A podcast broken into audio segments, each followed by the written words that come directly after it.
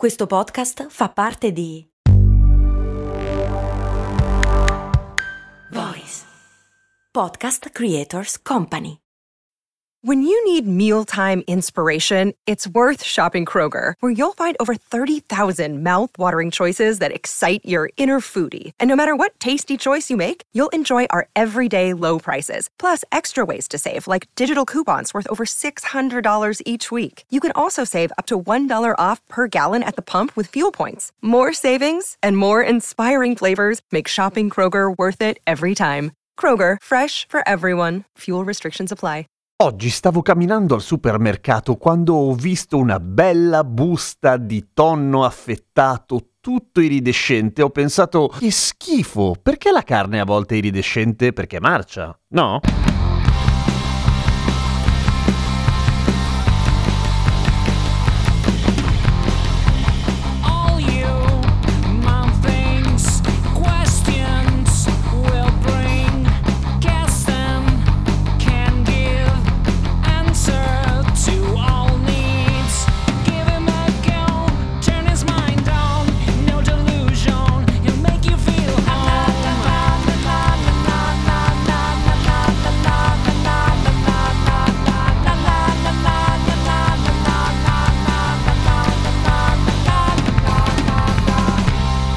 Ciao, sono Giampiero Kesten e questa è Cose Molto Umane, il podcast che ogni giorno ti spiega o ti racconta qualche cosa. La questione della carne iridescente è un- problema noto, tra virgolette, che tutti o molti, se non altro, confondono col fatto che sia in decomposizione marcescente, anche perché la maggior parte delle volte il colore che più si vede è il verde, per cui possiamo notare ad esempio che delle fette di prosciutto cotto o crudo, così come il tonno o delle bistecche hanno dei meravigliosi e appetitosi riflessi verde smeraldo. E ovviamente tu pensi che schifo, non lo mangio neanche con lo stomaco di un altro. E in verità non è affatto un problema, nel senso non è carne che si sta decomponendo di per sé, o meglio, l'iridescenza non dipende dallo stato della freschezza della carne, mettiamola così, è semplicemente un effetto ottico. Avete in mente quando si rovescia dell'olio o della benzina o del petrolio, insomma avete capito, su una pozzanghera che viene fuori tutto il meraviglioso arcobaleno? Succede anche quando si rovescia una petroliera in mare ed è molto meno carino ovviamente, però è vero, vengono fuori dei colori iridescenti appunto. Come mai? In quel caso è un pochino diverso, ma c'entra sempre la rifrazione della luce, ovvero in quel caso è un piccolo velo d'olio, incredibilmente sottile naturalmente, che galleggia su uno strato d'acqua più o meno sottile. La differenza della profondità fra una pellicola, cioè la pellicola d'olio e quella d'acqua, fa sì che la differenza di distanza di penetrazione della luce sul velo d'olio e poi il velo dell'acqua rifragga e spezzi la luce come un prisma e vengono fuori tanti colori. È la stessa cosa che succede con i CD, ad esempio. Avete in mente i CD, quel vetusto modo di raccogliere dati degli antichi e sembra una superficie liscia che di per sé appunto è argentea, almeno da un lato, e che però manda dei riflessi tutti arcobaleno molto molto cool. Come mai? Perché non è affatto liscia la superficie del CD, banalmente, ma è ovviamente tutta percorsa da un lunghissimo solco che è quello che raccoglie i dati. Quelle piccolissime scalanature quasi microscopiche spezzano il raggio di luce bianca e lo riflettono separandone le gamme di colori, facendo appunto anche lì l'effetto arcobaleno molto bello. Ma quindi la carne, giustamente, visto che questa puntata verteva sulla carne,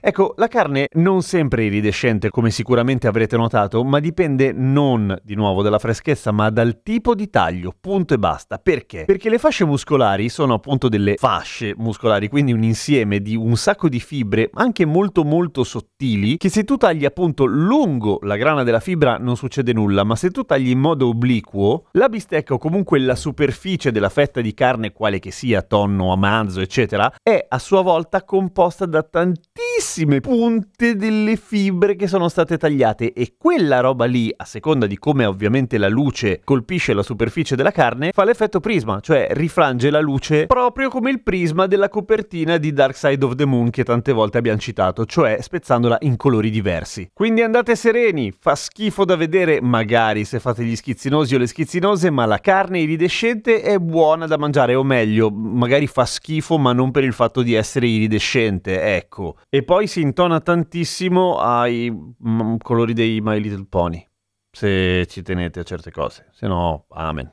Spamma cose molto umane ai tuoi amici e seguimi su Instagram, sono Radio Kesten, a domani con cose molto umane.